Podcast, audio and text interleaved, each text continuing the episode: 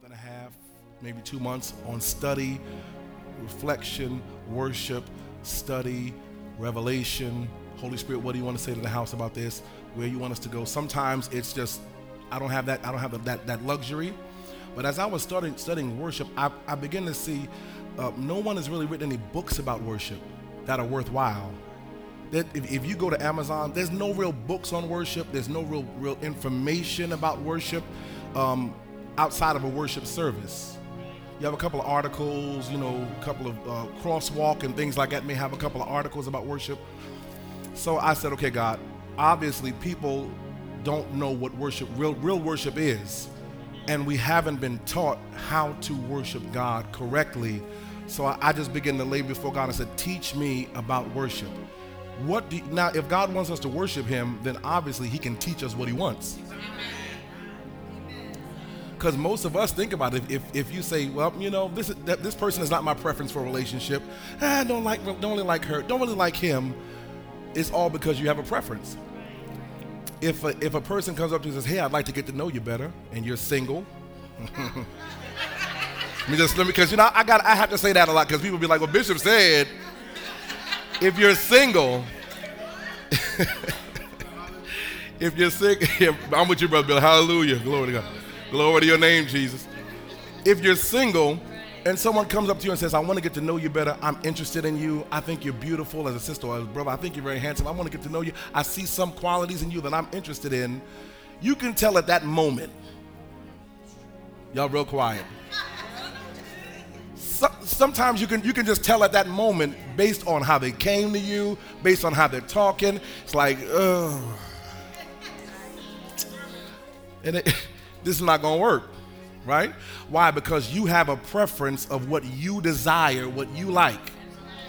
Let's say you say, okay, look, I, we can go out, we can go to lunch, we can go to dinner, and then over the next four weeks, if you don't say what you desire from that relationship and what you want to get out of that relationship, if you don't make those the ground rules from the beginning, then you're gonna you, you if from the beginning if you don't make the ground rules of what you desire out of the relationship from the beginning then the relationship will be everywhere.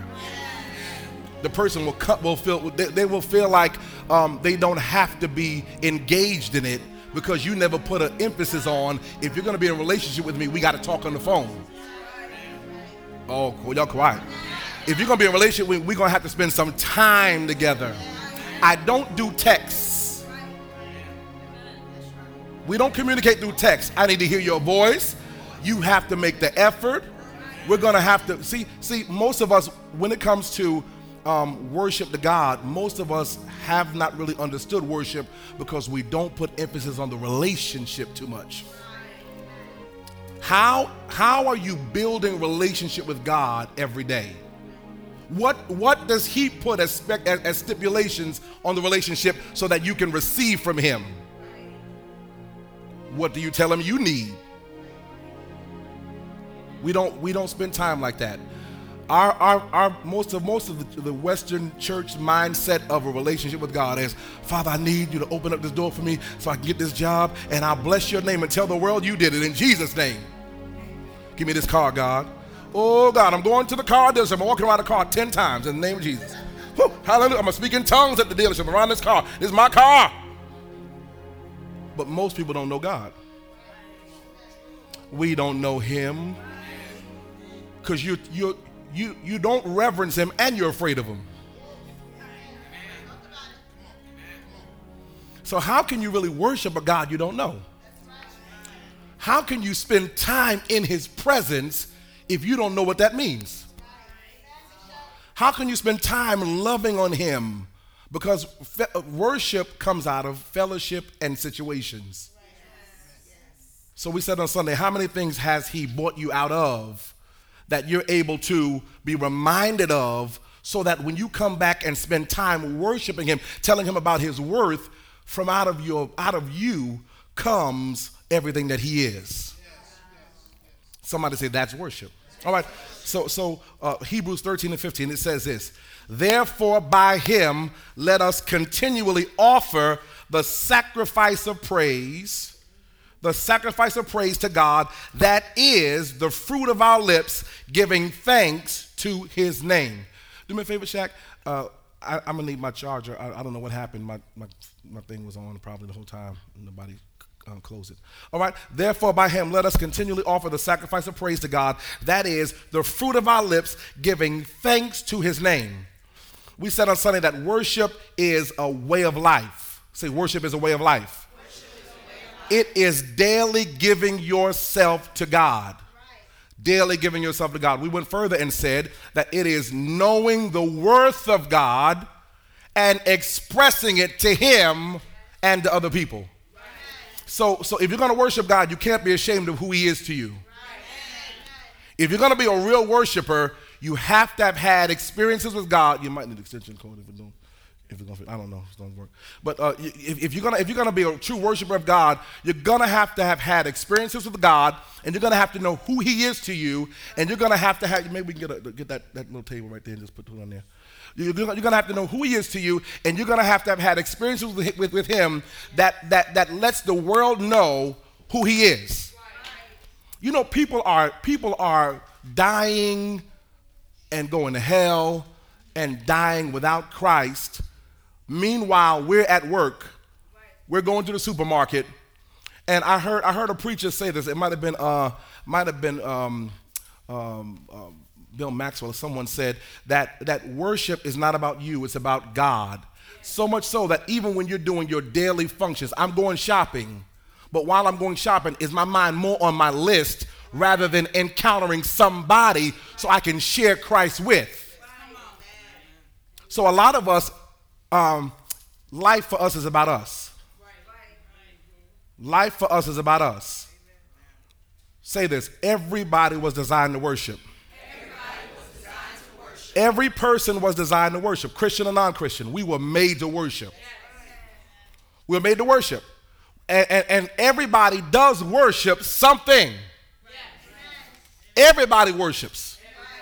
Everybody worships. The Christian, the believer, the Buddhist, the Hindu, Come on, everybody worships something or someone. Sports fans, this is, this is, this is a good time for the sports people because this is, this is playoff time. When you watching that game and you're in there, wow, come on, man. It's worship. Why? Because, because it means enough to you for you to give your attention, your time, your energy, your voice, your mind, your fingers, because when, when, when Curry makes a shot, oh, I told y'all. Football season comes, you in high worship for your team. Everybody worships. Teenagers worship when they go to a concert. And they see Beyonce on that stage and they, ah, they're passing out. They worshiping. It, it's worship. Everybody worships. You know what? We worship food. Y'all real quiet. I got some news for the food worshipers. We're going on the fast, but I'll tell you about that at the end of the service. for the food worshipers, y'all looking like, oh Lord, I came on the wrong night. No, you came right now. So we worship food, we worship sports, we worship music and musicians. Yes. We worship our comfort, Think about this. Anybody ever ever had a remote like to your, your TV or to your, your Fire Stick or something like that, and you lose it or your Roku a stick and you lost it and you was upset because it was like, Lord, what am I gonna do? oh my God, what am I gonna do? It just it nags you. Or or or if your internet went out at your house, it's like, how am I gonna live? What am I gonna do? What's gonna happen? Oh. oh, oh. Your phone service goes, goes it, it, it just goes blank for a minute. T-Mobile having a, having an issue, or Sprint, somebody having an issue, and you're like, oh, oh. people are upset. Life is over. I can't, I cannot see Facebook. so we, we, we worship comfort, we worship control, we worship our power, we worship achievement. Uh oh, here's a big one for Virginians. We worship our jobs. We worship, we worship um, uh, money. We even worship relationships. But the truth is, everybody say this God calls us to worship Him. He commands it. He desires it. He pursues it. Say this, He deserves it. And then watch this, He rewards it. All right, if you're taking notes, write this down. Self centeredness destroys worship. Self centeredness destroys worship. When your focus is on you, it's hard for you to get off of you and worship Him. Anybody ever had bills due something and you didn't have enough money you're just thinking about how you're going to pay the bill? I've been there, I understand that. What do you do most times? You're thinking, your mind, you're at work, you can't hardly work hard because you're thinking about, and then if I call, man, who, who can I get into? Uncle, Uncle Bobby said he, he always got my back. Let me call Uncle Bobby at, at my, on my, on my, on my, uh, on my, uh, on my time off work. Oh man, oh, oh, oh, oh, I can, I can do this. I can do some Uber Eats. I can, I can, I can do Uber. I can do, I, I, I, there's something I can do this weekend. Our minds are going because what we're, what we're, most of us are not doing that because, now I'm, I'm gonna say something. Most of us are not like that because we wanna be good stewards and pay our bills on time. Most of us doing that because we don't wanna not pay the bill and get something taken away from us. Y'all real quiet tonight. Come on. Come on in this non steward church. Come on. Come on, honestly, think about this. When is the last time you wanted to pay your bills on time because it, it shows God you are a steward over what you got in your hands? Most of us, most of us, especially when it, when it seems like something is going to be late, we don't want that. I don't want that on my credit. Why? Because there's something else behind that. I want to get a house. I want to get a car. I don't want. I don't want a bad blemish on my credit. But we we don't we don't honor God by saying I'm, I want to pay my bills on time because it's worship to Him when I'm a good steward over what He put in my hand. That's worship. It shows people that you can be saved and handle money. Okay, y'all are gonna, I, I don't know about that. Say this self centeredness destroys worship.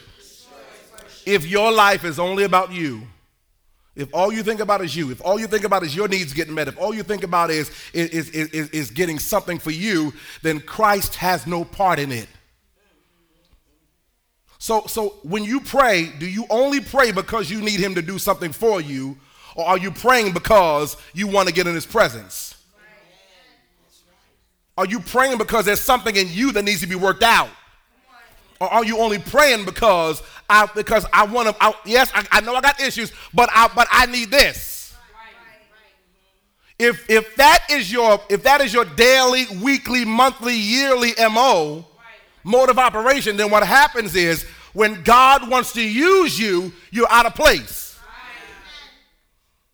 All right? In, in, in, our, in our society, Western society, most people really believe that God is their servant. We don't, we, don't, we don't say that, but most people act like God is their servant. What do you mean? I come to church to show God that I'm a good Christian so that when I pray, he can't tell me no about what I'm asking for. I live holy so that when I need something from God, I can be able to let him know I have lived holy and acceptable unto you.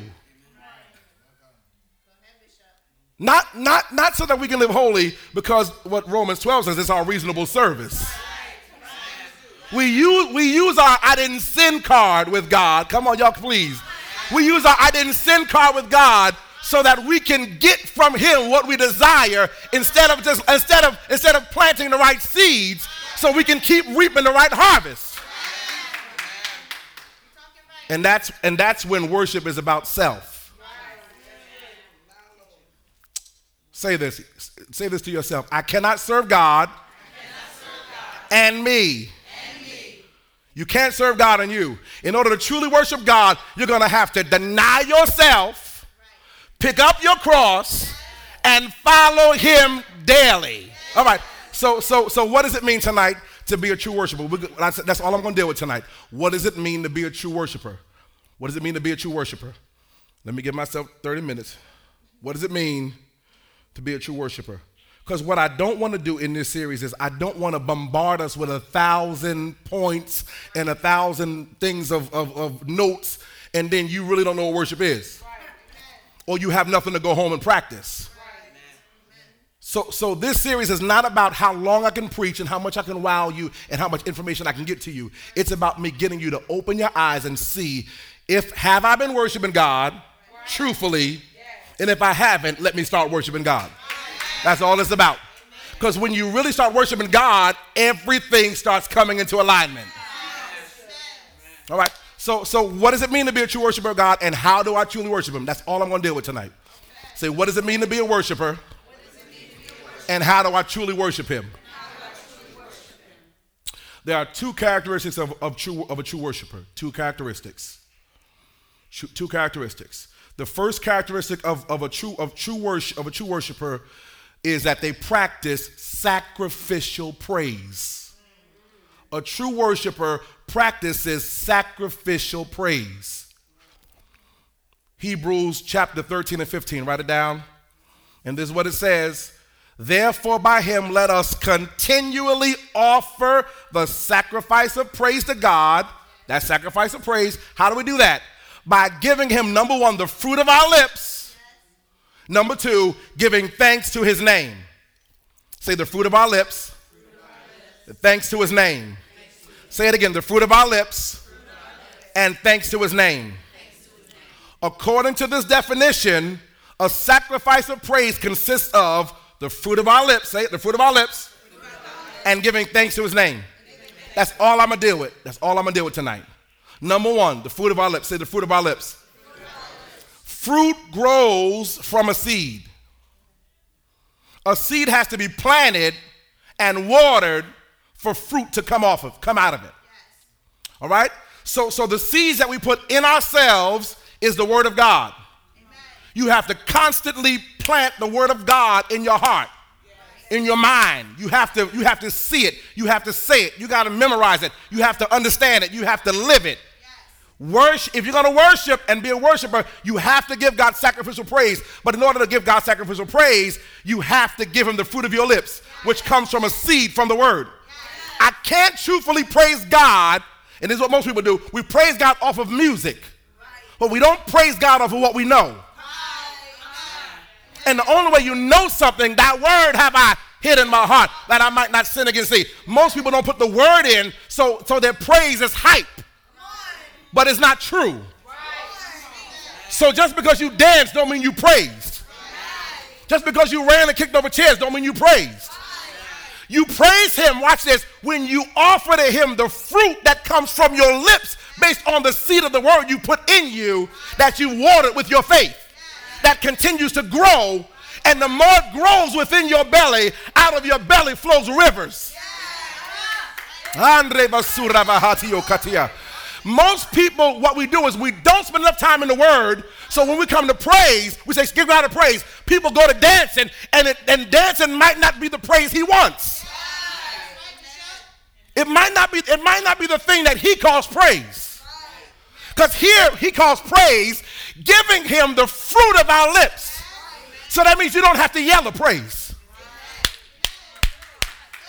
You have to have, watch this, a seed that fruit can come from, that can come up out of your mouth, and it doesn't come out bitter, it comes out sweet. It comes out as something that God wants to eat from. So when you praise, watch this, say this, when I praise, God picks from my praise and eats. He picks from my, oh God, think of picking an apple or pear off the tree. What are you looking for? The one that is ready, the one that is ripe. Most people give God stale praise because the seed hasn't been watered and grown enough. And if you don't praise Him correctly, you'll never worship Him right. So watch this. Before I can tell him about relationship issues, I have to first be able to give him fruit from his word. He's looking for somebody who can tell him what his word. He says, "Bring me into remembrance, not of your problems, not of your issues, not of your bitterness, not of your bad day, not of your life, but bring me in remembrance of my word." So if you can't, if you don't know his word, you're not a praiser. And if you're not a praiser, you'll never be a worshiper. So here's the question. I ask you riveting questions every sermon. Question is this How much word do I have in me? You got to ask that. How much word do I have in me versus how much Facebook do I have in me? versus how much Instagram do I have in me versus how much relationship do I have in me? How much sass do I have in me? Versus how much word do I have in me?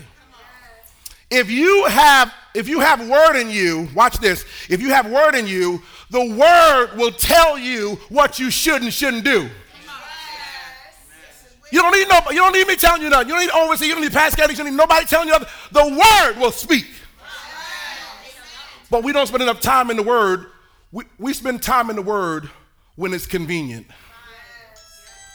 If you're gonna somebody at my front door, if you're gonna spend, if you if you're gonna no seriously, somebody's at my front door. I, I could have seen who it was, but I didn't. Uh, anyway, it's the ring app. Uh, if you have uh, if you have uh, praise praise God in the past, watch this, but didn't see anything come from it, it may have been that God didn't receive it. Okay? Uh, what happens when you eat, like Sunday, we had good watermelon here. Whoever picked that needs to, needs to go on, on, on, they need to be the official watermelon picker forever because that watermelon on Sunday was anointed by God. Anyway, when you eat good fruit, what do you do? Mmm. And it makes you, watch this, if you, if you got the right fruit, it makes you want more. It makes you want more. So if you start, if you become a praiser because you put word in you, the seed of the word, right? Uh, someone said, well, well, well, well, tell us that the word is seed. The Bible said that the sower plants the seed, sows the seed. And then it goes further and said the seed is the word of God. So the seed is the word. How do you move from seed to fruit? You move from seed to fruit by hiding the word in your heart or your mind you hide it in your mind and you protect it. Yes. You protect it. Watch this. How do you protect it? You protect it from sinful behavior. Yes. You, you protect it from outside forces who want you to sin. You protect it from the evil one who's tempting you to sin. Yes. And when you do that, you ha- now you have to water that by believing faith. You water the word of God that you have read, studied, spoken out of your mouth. Watch this. With faith, I believe your word, God. I know it to be true. And you can't say you believe it without saying it and stepping out on it. So, are you truly putting the word in? Are you protecting the word? Are you speaking the word? And has the word been watered enough by your faith to become fruit that God picks from and eats? Because then what happens is the more he gets, the more he wants. And the more he wants, the more he'll spend time with you while more word is coming out. What is this? If you become a worshiper, you first have to become a praiser. But in order to become a praiser, you have to have relationship. And relationship brings you into fellowship. So the question is, how much time do you spend fellowshipping with God?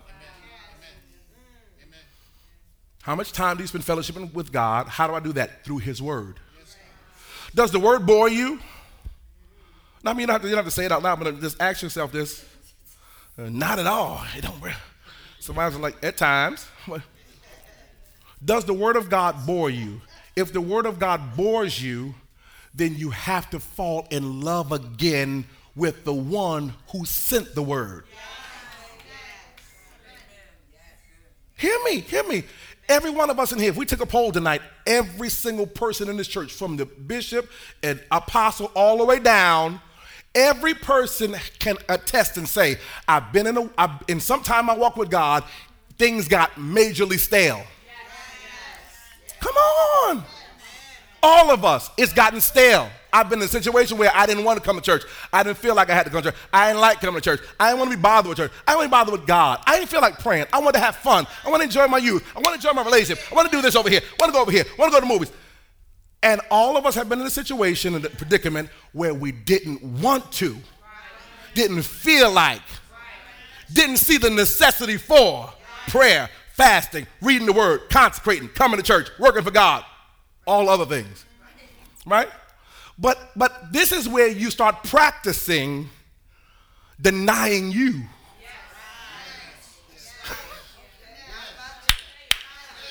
if you don't practice self-denial, If you don't practice self denial, self denial means you sometimes you got to shut your mouth when you want to say a whole lot. Woo! Hello, lights. Hello, camera. Hello, television in the back. Tell somebody, deny yourself. You got the wrong neighbor because they should have said something instantly to you. Find somebody else and tell them, deny yourself. It's still the wrong neighbor. Find somebody else and tell them, I guess, deny you. Tell them, deny you.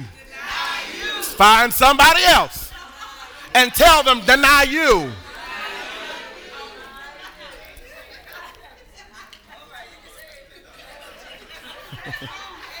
Watch this. Fruit, the fruit of our lips, notice it's of our lips, but it comes from our heart or our mind. Your, now, now let me say this: if your mind is jacked up because your mind is not, you haven't, you haven't have your mind stayed on Him, and He's keeping you perfect peace, then no matter how much word you hear, your mind's going to be in conflict.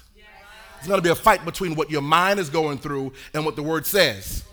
And this is where Christians lose it. Because I know what the word says. I can spit that word. I can tell you. But the Bible said he was wounded for my transgression, bruised for my iniquity. Just time on my people. And with his stripes I'm healed, right?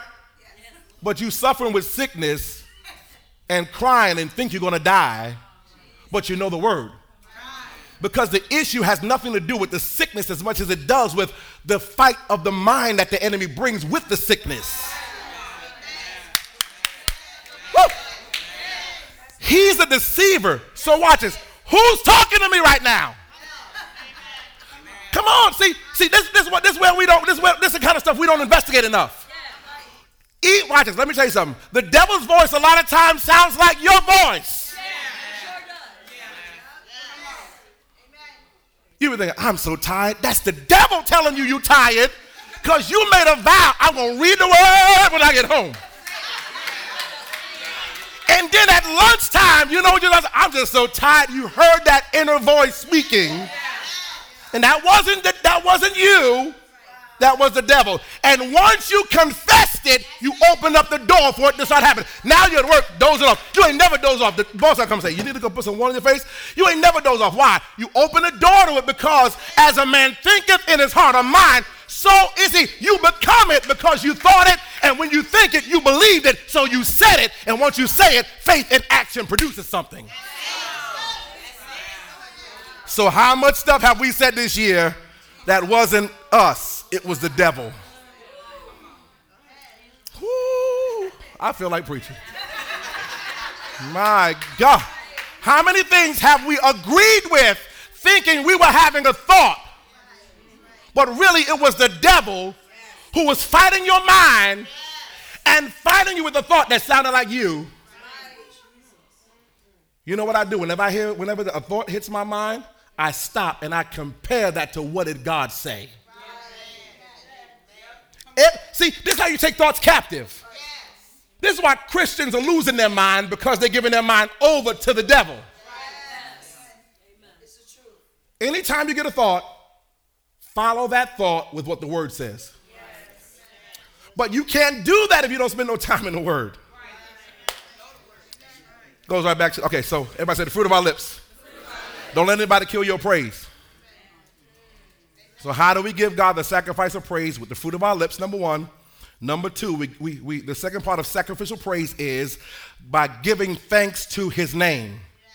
Say, giving thanks to his name.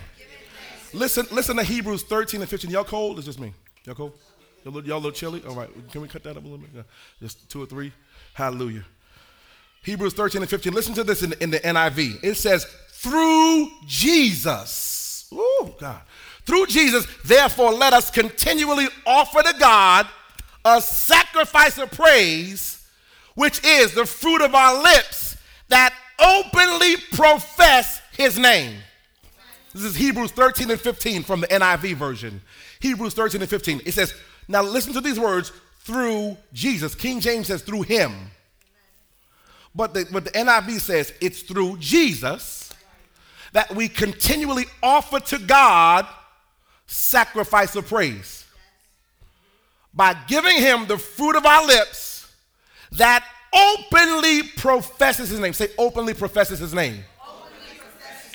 That's worship. Open worship. Listen to this in God's words, God's word translation, the GWT. Through Jesus, we should always bring God a sacrifice of praise. And this is not dancing and, and, and jumping and screaming. He said, through, through Jesus, we should always bring God a sacrifice of praise that is words that acknowledge Him. Yes. Say words that acknowledge Him. Or words that speak His worth or worship. Uh, the King James says, give thanks to His name. The NIV says, openly profess. The, the God's Word translation says, words that acknowledge. Words that acknowledge. So let's go back to the King James, giving thanks to his name. Everybody say thanks to his name. To his name. This is how you become a sacrificial praiser. Say thanks to his name. Thanks to his name. All right, the word thanks in Hebrew, it means not to deny or pull away from. Because we would think thanks means, oh, I'm thankful, hallelujah. Giving thanks to his name means to not deny who he is or to pull away from the relationship with him. So you give thanks to his name by not denying him amongst people. You go to church, I don't know what you're talking about. Aren't you, aren't you supposed to be saved? But you don't know whether or not you got power, so you can't pray for nobody yet. Y'all quiet. You don't know whether or not you got power. And the Bible says, after the Holy Ghost comes, you shall have power to number one, be my witnesses. That's the first level of power you get after you get the Holy Ghost. Is the power to be a witness. What is a witness? A first, a person that has a first-hand account with him. I was a wretch. I was a, I was a mess, and I came to him, and he saved my life. And now I should be able to share that with somebody else with power and authority until they are convinced they need what I got. That's how you witness. And after that, now the door is open for prophecy. The door is open for signs and wonders. The door is uh, you see you can't go to signs and wonders until you until you first become a witness. You have to have encountered him to the point where he has broken your life, changed your mind. Watch this, change what you were addicted to and made you addicted to his work. Because when you start witnessing, everybody goes, you shouldn't go to church because the preacher wants to steal your money, and, and, and, and you know, people want to do this, and this, and the other, and, and, and you can say, that sounds good and everything, but I am a witness. See, see, see, a witness has the ability to go into court, sit on the stand, and win a victory because they had a first hand account of something that happened is the man in the courtroom who said these words that you said. He's right there. First hand account. I was there. I got it on my phone. I had, see what I'm saying? First hand account. My question is Did he save you? Did he raise you? Did he feed you with the Holy Ghost? Come on. Is, is, is his power in your life? Did he do something in your mind? Did he change your wants? What? Has he blessed you?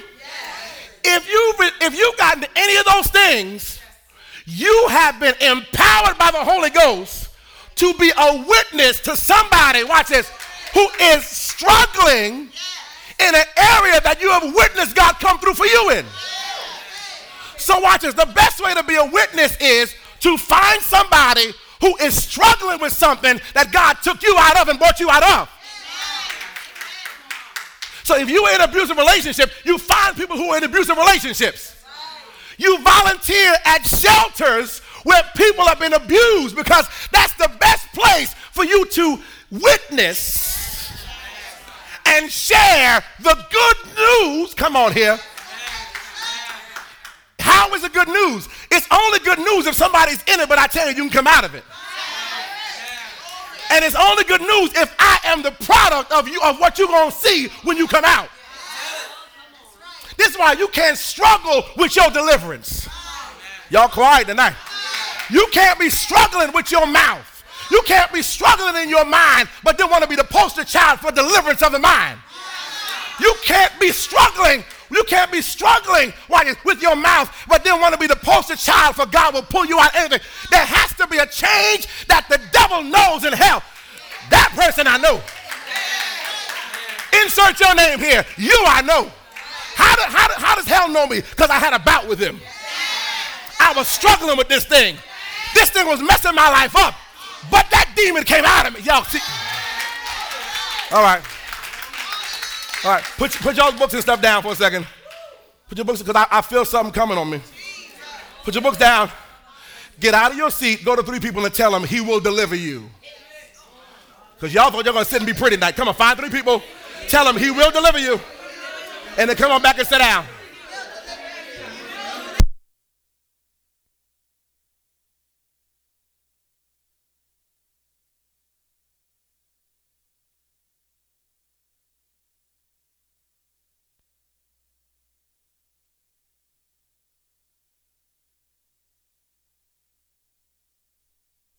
Yeah, he will deliver you. He will deliver you. All right. You know what you just did? You just witnessed to somebody about what God did for you. Ain't no way you can do it in here, but can't do it out there now. Somebody shout, I am a witness. Am a witness. All, right, all right, so so so to give thanks to his name in Hebrew means to not deny him or pull away from the relationship. Give thanks to his name also means to declare openly. To declare openly. To speak out freely about. To speak out freely about. It also means, now this is the one that got me, to profess oneself the worshiper of one. To profess oneself to be the worshiper of one. Giving thanks to his name means you profess to people and confess and tell people boldly and openly that you are a worshiper of one, him. So, how often do you give thanks to his name? How often do you tell people, I'm a worshiper of Jesus? All right, Let's counter this because you have to have a, you have to see this in more than one place. Go to Hebrews 13 verses 14 and 15. Write it down. Hebrews 13 verses 14 and 15 in the NLT. I'm reading NLT. Hebrews 13 verses 14 and 15 in the NLT. Listen to what it says, verse 14. For this world is not our permanent home. Just stop right there. Stop right there. Why are you getting so comfortable down here? Why are you why are you why are you getting so comfortable? Yes, you need a house. Yes, you need clothes. Yes, you need. A, but why is it that if you if you don't get one of those needs met, your attitude is off? Woo! You don't get the hours that they promise you on your job, and you're all out of sync, all out of whack.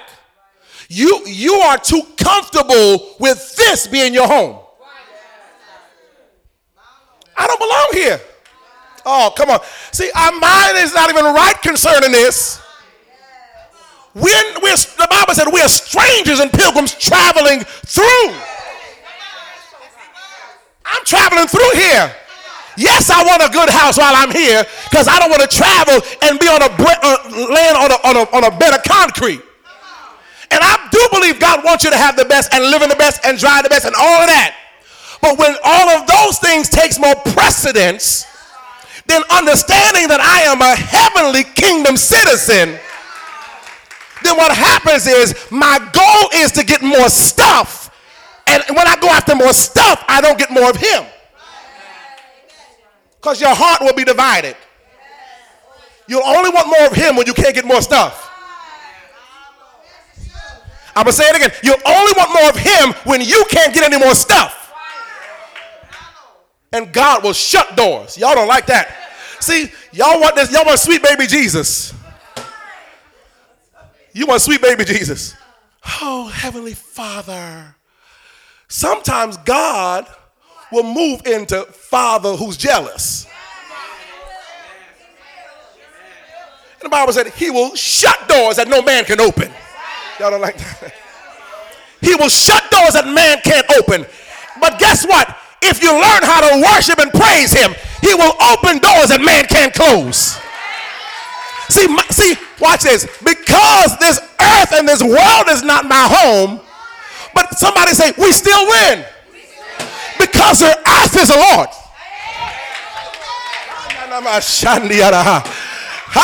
I'm trying to hold this thing together here, but I feel something on me.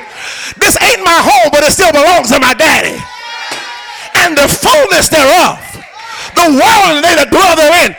If you if your heart is more on kingdom assignment than it is on earthly goods and earthly assignment then everything in the earth god said he'll give it to you. Why? Because the earth is his footstool. That's the earth is a place where he rests his feet at. Can you believe that everything he rests his foot on he can take to you? Y'all missing this but if my worship of the one who can position and move and mix and move, and if the one, if, if, if, if my heart is off of him, then I miss the movement in the kingdom. All right, watch this. This world is not our home. I'm just trying to get through this. Watch this. If the world is not your home, then what are we supposed to be doing? He says, We are looking forward to a home yet to come. Now, I'm look, this is not my home. I'm looking for a home that is to come, right? So what do I do in the meantime? Glad you asked. Therefore, this sounds just like this sounds just like our text in Hebrews, right? Watch this. I mean, uh, uh, it sounds like King James. It says, "Let us therefore offer through Jesus a continual, say continual, this is not supposed to stop, y'all. This is not supposed to stop. When you get money, continual. When you have none, continual. When everything is wonderful, continual. When it looks like everything is falling apart, continue. What is God after? He's looking for diligence. He wants diligence from those who are in the kingdom. Why just continual sacrifice of praise to God, proclaiming our allegiance to his name. Write down the word proclaim. Proclaim. Proclaim. We are to proclaim our allegiance to his name. The word proclaim means to make known, to publish. This is my favorite one to advertise the word advertise really means to publicize, to make public. You can't advertise something and hide it. You know, I love you, Jesus, at church, around the saints. But do we see I love you, Jesus, when you're online and they close the line and tell you to get in the other line?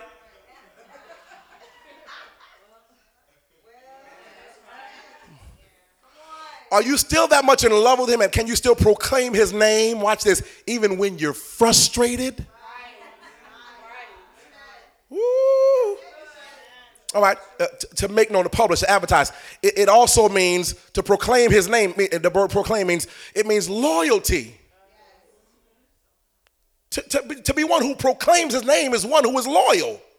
That word loyal means steadfastness or dependability. It also means faithfulness or consistency or, or, or one who is unchanging. The word proclaim also means to have devotion for or dedication towards. So, in order to, to, just proclaim his name, you have to be willing to advertise him, be loyal to him, be faithful to him, and have devotion towards him. How do you do that? By the life you live. By the life you live. Because everybody who you're around don't know Jesus. So the question I want to ask is this Do we advertise him correctly? Do we, do we get mad like the world? Do we speak cursings like the world? Do we show intentionality to love people who don't know him through our love and concern for them?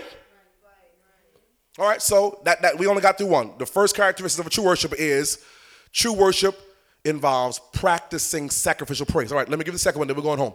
Second characteristics of, characteristics of a true worshiper is true worshipers practice sacrificial living. So if you're going to be a true worshiper, first you have to practice sacrificial praise, Second, you have to practice sacrificial living. Go to Romans 12. Write it down. Romans 12 and 1. I beseech you, I beg of you, I implore you. The Apostle Paul says, Brethren, by the mercies of God, that you present your bodies a living sacrifice, holy and acceptable unto God, which is your, if I say reasonable service. All right, so if you read Romans, you're going to find out that in the first 11 chapters of Romans, the Apostle Paul is saying, Look, this is who God is. Read Romans, it's going to bless your life. This is who God is. Here's what God has accomplished, is what he's telling us, and here's where you fit into his accomplishments. Then, if you go to chapter 12, there's a shift that takes place. The whole letter changes when he says, In light of all that I've told you about who God is, now I want you to live your life from this reality. You know who he is, you know why he's here, you know what he's accomplished, and you know how you fit into how you fit into that accomplishment. Now that you know all about who God is, why he's here, why you're in him, now here comes a shift. This is where you fit in. He says, in light of everything I said, I want you to start living from this new reality. Say new reality. What he was telling them is this I want you to shift from doctrine into duty. Don't just have the letter, but don't have the work ethic. You know how many people can tell you what the Bible says, but they ain't doing what the Bible says? Because they have doctrine, but they don't have duty. They can tell you what the word says, but they won't do it. That's really called a hypocrite. Y'all are real quiet tonight. It's okay. You can't tell me what the Bible says, but I can't see the fruit of that in your own life. Don't tell me to pray, but when you pray, I can't feel the presence of God. Don't tell me that in my name I cast out devils, but we ain't seen you cast out one. Come on, there has to be the fruit, not just of doctrine. Doctrine is good. We all got to have doctrine. You learn doctrine here. But after doctrine, you got to graduate into doing or duty. Doctrine is the is the basis or it is the bedrock or it is the foundation of your life in God. But after you know who he is and you know why he came and you know that you're a sinner saved by grace, don't stay stuck in that sinning. Move into doing now. He says the doing is present. Present your body. Don't just don't don't just go back to the blood covers this. That's doctrine. Y'all missing this. That's, you know, the Lord sees my heart. That's doctrine. But where is duty? Don't give me this, I can control myself. I'm sorry I cussed you out. No, you got doctrine. The blood gonna cover me. That's the, what duty moves you past your excuse. Duty moves you past gossip. Duty moves you past your carnal mindset, your carnal nature. Tell somebody, move past doctrine. You need doctrine, but don't camp there. The Apostle Paul was saying, Doctrine is wonderful. I've, I planted doctrine. But now you can't say on doctrine and have the letter. He said, The letter kill it, but the Spirit makes alive. You're going to have to have the Holy Ghost and the Word of God. Because one without the other leaves you as just, I, I got the Word, but where's the power? I got, I, I know the word says, but where's the power behind it? Where is, and they shall lay hands on the sick and they shall recover. Where the fruit of the doctrine that you got? That word have I hid in my heart. Why? That I might not sin against thee. Why? Because the word hidden in your heart is the doctrine. But the duty is so I won't sin. It's all over the word. God want you to grow up past what the word says. And Paul said, James, James, the apostle James picks it up and says, don't just be a hearer of the word. Because you're hearing a whole bunch of doctrine. He said, but graduate to becoming a doer of the word. Because a person that hears only sees I'm jacked up. That's doctrine. I know I got, I'm a mess. Because the word said no fornicator, no liar, no adulterer, no gossiper but when do you grow into it? If any man be in that doctrine, but in Christ, he or she becomes. That's duty. Why? I'm taking steps to be holy. I'm taking steps to say no to my flesh. I'm taking steps to say no to sin. Tell somebody, grow up so you can grow out.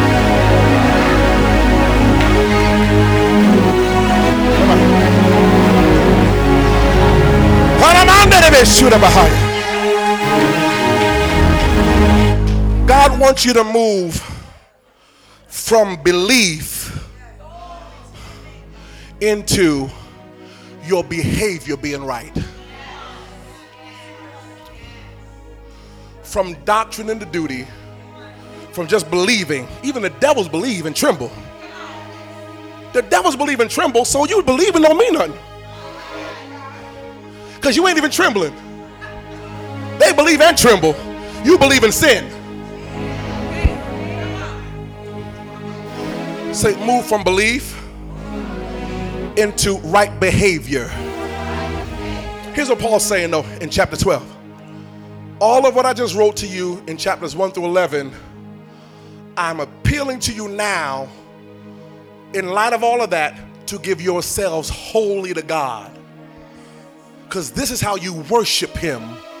You can't worship Him if all of you is not in all of Him. I, I, I've never seen in all of my life such a generation that puts themselves in everything but God. You put you give hours to work, but you rush service. You rush prayer time in your home. You know, most people don't even pray with their children. Don't, don't, we don't spend time in the word. We don't spend, and not out of obligation. See, not, not out of obligation, because that's still that's still doctrine. But out of love, care, and concern, because I want to I want to know Him better. Paul said that I might know Him.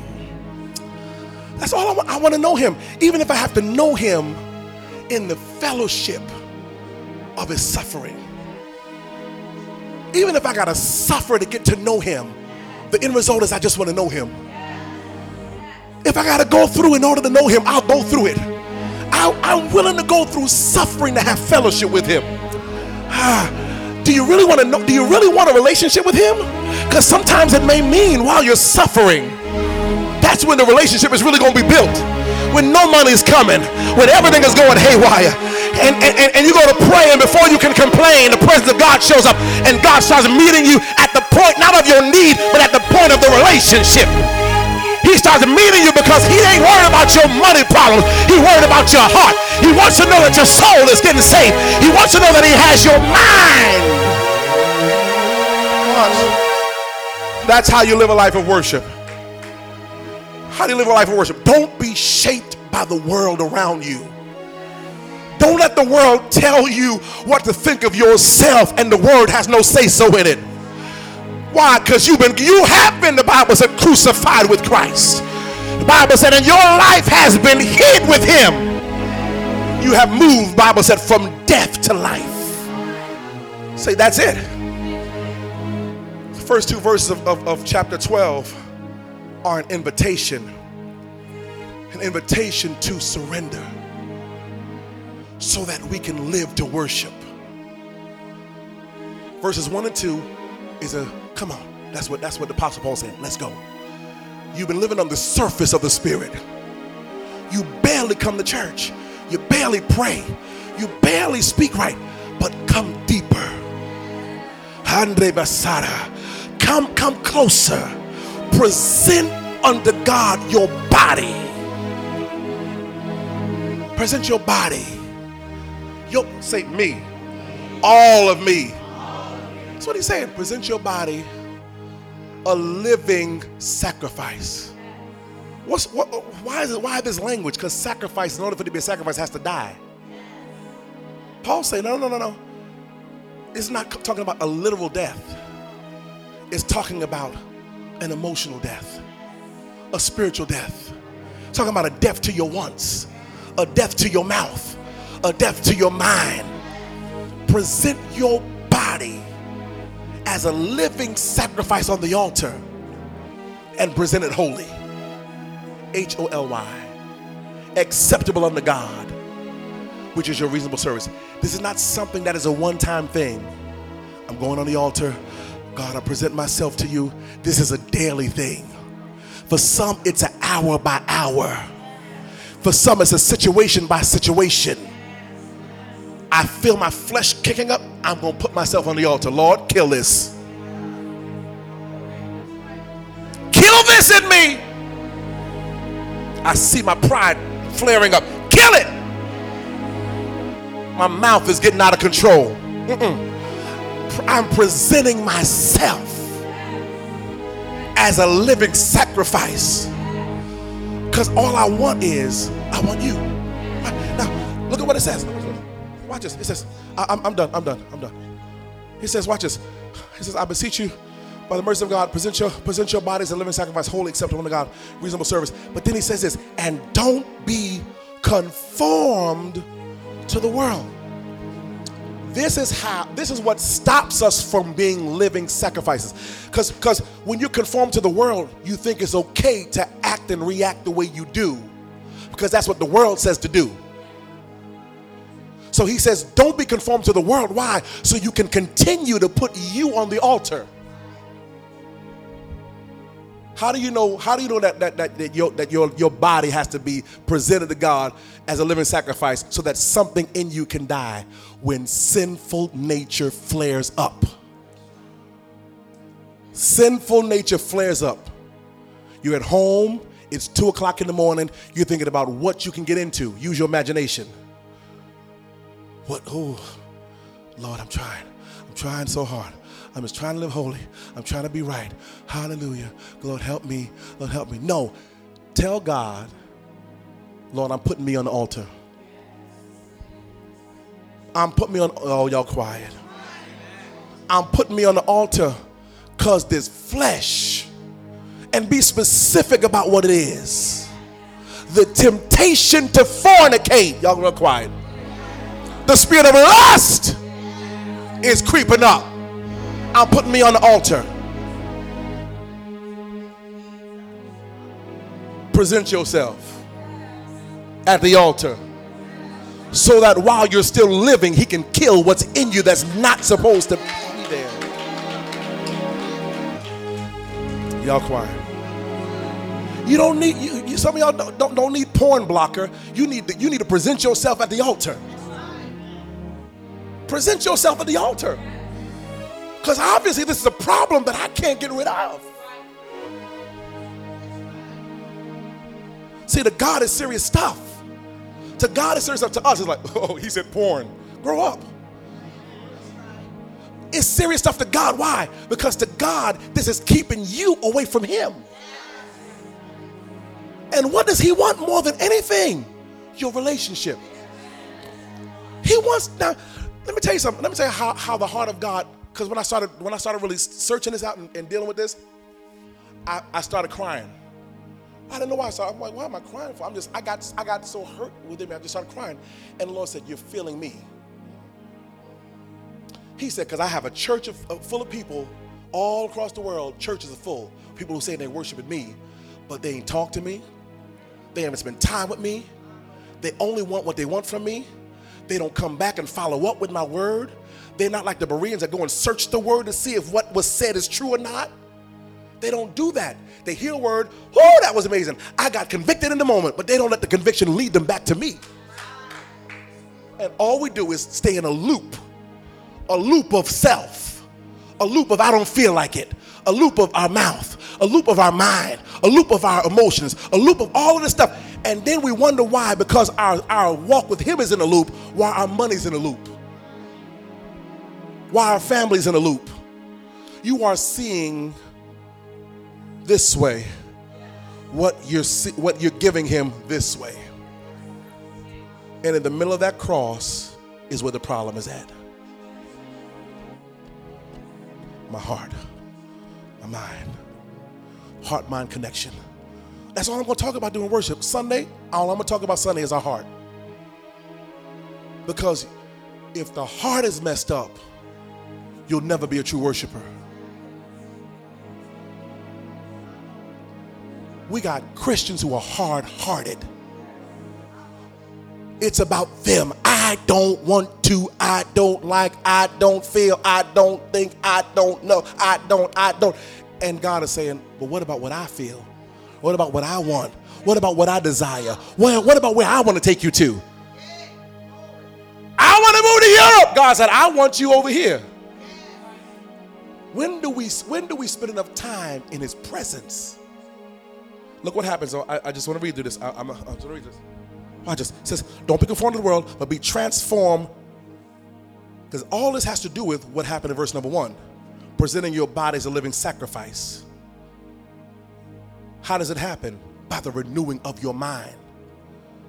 You get on the altar and he works on your heart and your mind when your mind starts getting renewed. Because you want to know what you want to know what keeps us in sin loops? Unrenewed minds. What have what has your mind been so focused on? What is it that your mind what what thoughts haven't been delivered out of your mind? What soul ties haven't been broken? You don't believe it. You be walking in the mall and have a thought about some kind of sexual experience. Y'all want to be, come on. Y'all. You could be in the most crazy, you be worse. I love it. Oh, the blood of Jesus. You have a crazy thought about somebody you had a fight with. Soul ties is not just about, about connecting somebody to sex, it's also connecting with somebody through argument. It's also connecting with somebody through bad experiences. Your mind, your will, your emotions are connected to this, not even to them, to the situation. You have stuff that you can't even, you can't break free from. You keep reliving the argument, keep reliving what somebody said. You are so tied to not the person per se, you're so tied to the issue. Some of y'all are so tied to arguments. You got to ask God to break the soul tie from your heart and mind to the argument. You don't even can't remember what they said. You just remember we were fighting about something. You're so tied to the the argument has your heart. The spirit of argument has your mind. The spirit of perversion is not the person that they had their hips and their breasts and their behind or his. Uh, it ain't that. The issue wasn't even the person as much as it was the spirit. Some people are so tied to lust. So every lustful situation can pop up at any time. You want to know why? Because you are so tied to the spirit, not necessarily the person all the time. And you want to know? You want to know what? You want to know what that spirit does? Any other spirits? Whenever you haven't broken free from that spirit, there's a line from that spirit to your heart, to your mind which causes you to produce more of it. Because as a man or woman, oh Lord, come on, y'all, thinketh in his heart, so is he. You start becoming more argumentative, more lustful, more, come on. And, and a lot of that is connected to times and seasons. Summertime comes, that's why most people get pregnant in the summer. Spring and summer. Oh, something in the air. No, it's something in the spirit. I'm telling y'all the God's honest truth. There's something that's connected to, to you. There's a spirit connected to you that the soul tie that has to be broken. In fall, in fall and winter, most people are suicidal and they're sad because there is a, there is a the, the season. The season, if you're attached, I'm not even attached to the season. Oh, Lord Jesus. I don't even attach myself to, oh, this is the winter. I don't attach myself to a season because there's a spirit that's attached to the season. Wintertime, Thanksgiving, fall, from fall to New Year's, the biggest amounts of suicides take place because there's a spirit of sadness that's attached to fall and winter.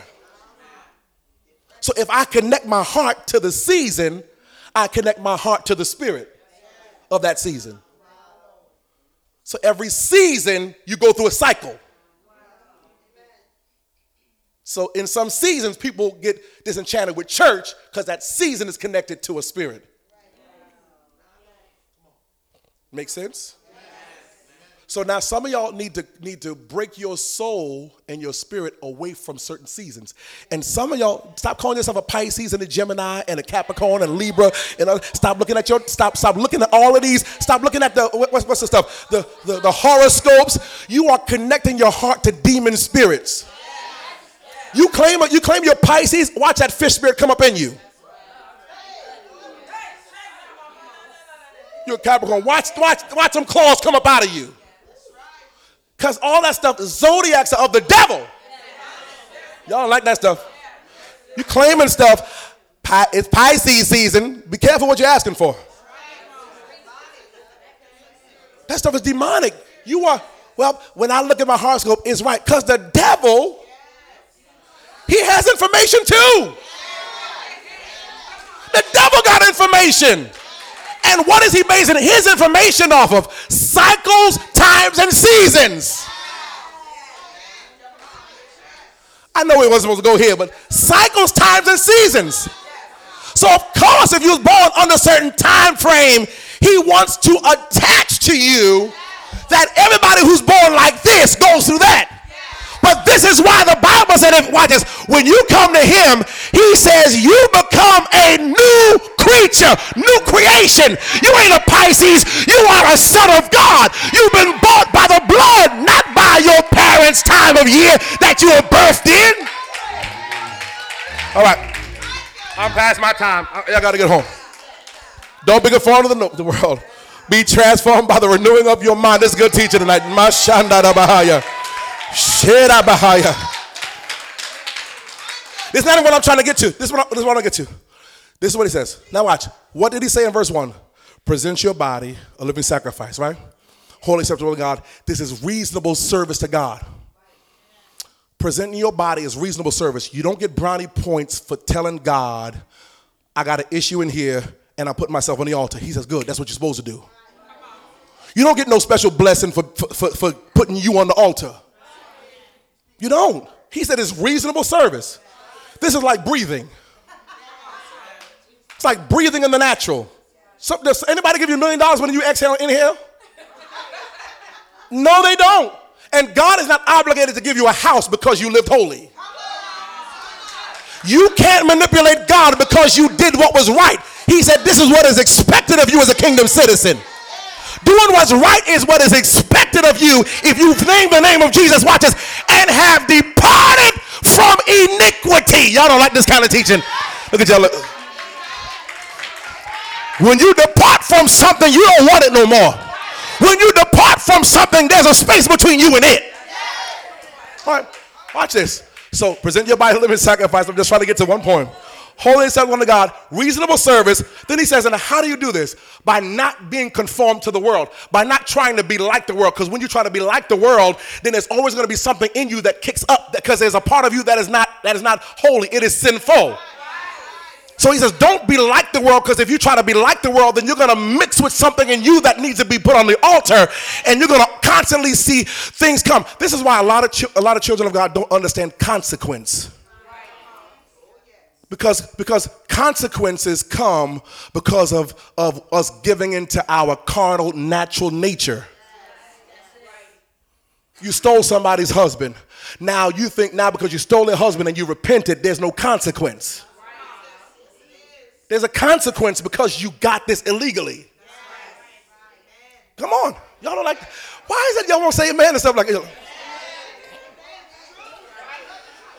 Consequences come watch this, when you should have put yourself on the altar and said, This is a desire I have, don't deny that, don't, don't deny that there is a desire there. Say that, say this is here. But, but, but because this is here, I have to put me on the altar. How do you put you on the altar? He says, by not being conformed or, or shaped like the world. Watch this. He says, watch this, and then allowing your mind to be transformed. This is how you get yourself on the altar. You, you have to say, This is the issue, but Lord, I need my mind changed about this. Because that's also how repentance takes place. Repentance takes place when the mind changes and then there is a, t- a change of direction. The direction will never change if the mind thinks that you're right for going in it in the other way. But they don't even want each other no more, but they ain't divorced. Y'all quiet. She didn't see the money drop, but you saw it drop. And you took the money. And as long as they didn't see it, The mind hasn't changed. It's still called robbery and stealing. Y'all quiet? And if the mind don't change, you will justify why you are like this, why you're associating with it, why you're doing it, because your mind hasn't been transformed. You haven't been able to get on the altar so God can deal with it. I just want to get to one point. We're going to leave. Says, watch this. So renew your mind. Now, what happens when your mind is renewed? This is what I want to deal with. What happens when your mind is renewed and you put your body on the altar? Listen what happens. You're going to be able to prove. My shanda tabaya. Everybody say prove. prove. The word prove here means test, examine, scrutinize. See if something is genuine or not. What is what? The good and acceptable or pleasing and perfect will of God. What God really wants for you. When you present your body as a living sacrifice, your mind is not conformed to the world, transformed. He says the end result of this is God's going to tell you what He really wanted for you behind what you wanted for yourself. So, how many times have you wanted something to find out later that's not what God wanted?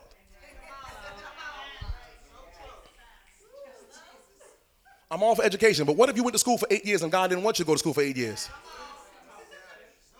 Before you went to school, you didn't acknowledge him in all your ways, so he never directed your path. Now you got the degree but can't find a job because you were out of the way of you were out of the way of God. Why? Because he says you will be able to examine and know and understand what God's perfect, good, and pleasing will is for you in everything. So watch this. There's a way that seems right to man. The end of that way is death and destruction. But there's a, there's a way that seems right to God, and it comes by presenting your body, letting your mind be renewed, and then being able to examine with God. That's relationship, that's new worship. What do you want from me? I want Him, but what do you want? I want to go over here. What do you want? I want this house, but what do you want? I want to do this over here, but what do you, Lord, I can make some good money, but what do you want? When you don't wait for him, you're bound to see in somewhere in this timeline death and destruction. Not of, not of, not, not necessarily of a person, but of the situation. I gave all of myself to this, and this is where I ended up at. Because you never were able to prove what the perfect design and the will of God was through your worship of Him, putting yourself on the altar, and allowing Him to deal. Just stand on your feet. We're done. I hope you got something out tonight. Are y'all learning worship in a different way? Lift your hands up. Okay, before you put your hands up. Listen, let me say this to you because I heard God say this to me tonight before I came out here. So you can just take all that out. Uh, let, let me say this to y'all. Stop and I want to say this correctly so it don't give you an out to sin. But stop re-killing yourself for every time you've fallen short. Does that make sense? You repent, your mind changes, your heart changes, you ask God to forgive you. After that, it's not even biblical to say forgive yourself. Because the Bible says, if you confess your sin, He is faithful and just to forgive you. When most people say, I got to forgive myself, that's just because the enemy has plagued your mind with personal guilt. You don't have to forgive you, you got to become more like Him. you can't find it in the Bible. Forgive yourself. You won't find it in the Bible. If you confess your sins, He is faithful and just to forgive you and to cleanse you from all unrighteousness. He'll cleanse you, He'll forgive you. You just got to get in line with Him and repent. The reason why people got to forgive themselves because they still ain't repented and know they're going to do it again.